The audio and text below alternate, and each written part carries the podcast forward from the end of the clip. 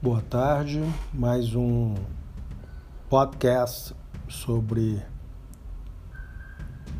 a vida provável em outros planetas. E agora o assunto é bioassinaturas, um processo que pode reforçar a hipótese de vida em outros planetas, ou talvez não. Então vamos ver o que eu tenho para lhes explicar sobre as minhas observações sobre o assunto do processo chamado bioassinaturas. Bem, os observatórios espaciais e terrestres têm uma oportunidade atualmente sem precedentes de explorar as atmosferas e superfícies dos planetas com características semelhantes à da Terra. Isso será possível graças ao que, eu, como eu disse, às bioassinaturas, que é um processo químico e físico que permite detectar à distância rastros da presença de organismos vivos. Pois bem, toda espécie eh, de vida na Terra deixa marcas por intermédio de seus produtos gasosos e de suas propriedades de reflexão e dispersão.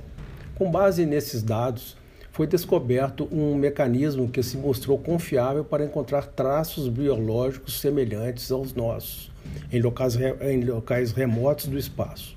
Esse processo, como eu disse, é o chamado bioassinaturas. As bioassinaturas são geralmente empregadas pela astrobiologia, uh, utilizada na identificação de formas de vida assemelhadas às da Terra. Eu estou me fixando e repetindo um pouco sobre bioassinaturas para que vocês se, se fixem nesse, nesse detalhe, porque este pode ser um caminho bastante confiável em termos científicos de encontrar vida uh, extraterrestre. Muito bem, as bioassinaturas uh, têm por parâmetro a universalidade das leis da física e da química presente no planeta Terra, pois afinal outros processos físicos e químicos permanecem desconhecidos da ciência terrestre. O que quer dizer isso? Que o, o padrão, o parâmetro, são baseados na que a física e a química da Terra, né, o, uh, estudados aqui na Terra, seriam semelhantes em outros planetas. Esse é o princípio. Então, mapeando as bioassinaturas, é, será possível determinar quais identidades são mais analógicas, mais próximas à, à da Terra, às características terrestres, que servirão, portanto, de modelo para detectar a vida inteligente. Como eu falei, todo cuidado é pouco nessa, nessa altura, porque é, nem toda a vida tem que ser rigorosamente semelhante à da Terra. Aí que está o, o, perigo. Mas essa cautela eu acho que fica é, evidente porque em determinados planetas os modelos gasosos de superfície, até temporais, climáticos, etc., podem ser únicos em cada planeta, isto é, eles não seriam necessariamente universais.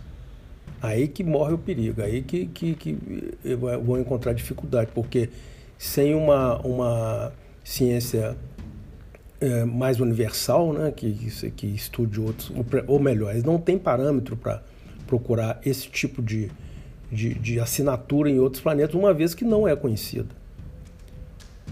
Independentemente disso, é, vamos nos firmar então nas bioassinaturas com características terrestres, essas exclusivas do planeta Terra.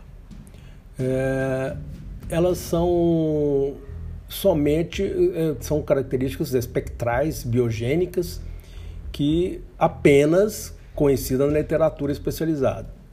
Quer dizer, se as bioassinaturas de exoplanetas, aqueles planetas que se encontram fora do sistema solar, com é, ou, ou não, né, com ou sem características terrestres, é, se não estiverem catalogadas, a estratégia de abordagem, obviamente, terá que ser alterada ou readaptada, à medida que vão encontrando características de vida, mesmo que seja diferente da, mesmo que seja desconhecida, catalogarem, começarem a catalogar esse tipo de presença inteligente, entre aspas. É claro que até o momento essa necessidade ainda não foi colocada em prática. Pelo menos, é, contudo, a prevenção já existe. Isso dará espaço para que novas frentes e bases científicas sejam implementadas, o que vai reduzir a margem de erro e evitar especulações, como que adora, né? Como os ufólogos adoram.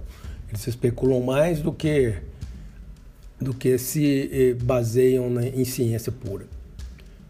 Bom, que eu, pelo menos uma parte já tem em mente que os extraterrestres não precisam ser necessária e rigorosamente, rigorosamente iguais aos seres humanos. Eh, não só em termos físicos, mas em termos cognitivos, mentais, emocionais, etc. Até idiomáticos e tudo mais. Eh, tem as especulações que eles seriam telepáticos, outros vão por outras vias. Então, esse processo de identificação continua ainda em estado primitivo. Então, pela falta de novidade, a hipótese de vida na Terra, que a Terra, a hipótese de vida semelhante à Terra, pode ser, quem sabe, a única do universo. Quem sabe? Isso pode começar a assombrar muitos cientistas ou até, até mesmo os ufólogos, imagino. Que tudo não passa de um belo de um folclore, um mito. Vai saber, né? Vamos aguardar os, os acontecimentos. Apesar desse silêncio retumbante, a existência comprovada de micro-organismos com bioassinaturas da Terra pode ser um rastro de que sim, pode haver vida inteligente fora da Terra igual à da Terra, quem sabe. Portanto, cientes dessas alternativas e de suas imprevisibilidades, os cientistas preferem o caminho mais prudente, por enquanto, e continuam continuam se baseando somente e tão somente no modelo terrestre. Afinal, convenhamos, reescrever as leis da biologia, física, química, geologia, etc., e, e continua sendo algo ainda inimaginável. Se já é difícil de decifrar muitas teorias da física, por exemplo, imagina ter que de, de decodificar outras formas de de, de postulados da física, da química, da geologia. Por enquanto, isso ainda está muito longe. A ciência ainda não tem esse, esse aprofundamento. Uma coisa é certa: um fator determinante para a existência de uma vida biológica padrão é a sua capacidade de evolução. Isso pode ser um, algo universal, que é necessária para se adaptar, adaptar às instabilidades ambientais do seu habitat. Não importa qual tipo de habitat. Quer dizer, para sobreviver precisa se adaptar. Então, isso já é algo semelhante à vida humana, à vida dos seres vivos, né, em, em suma. Essa exigência de adaptação evolutiva requer, portanto, moléculas funcionais complexas que evitam, através da migração forçada, ambientes demasiadamente extremos que podem impedir a perpetuação da espécie. Esse exemplo me leva a, a, a ficar atento pelo seguinte: não seria essa uma, uma espécie de uma dica querendo revelar que o que existe acolá não necessariamente terá que existir aqui? Ou seja, um, um ser vivo de outro planeta sobreviveria no planeta Terra e vice-versa? Aí outro outro obstáculo para essa essa migração de seres extraterrestres para o planeta Terra e vice-versa, como eu disse. Então, o, o, um exemplo que corrobora esse princípio é a vida nos oceanos, até agora desconhecida.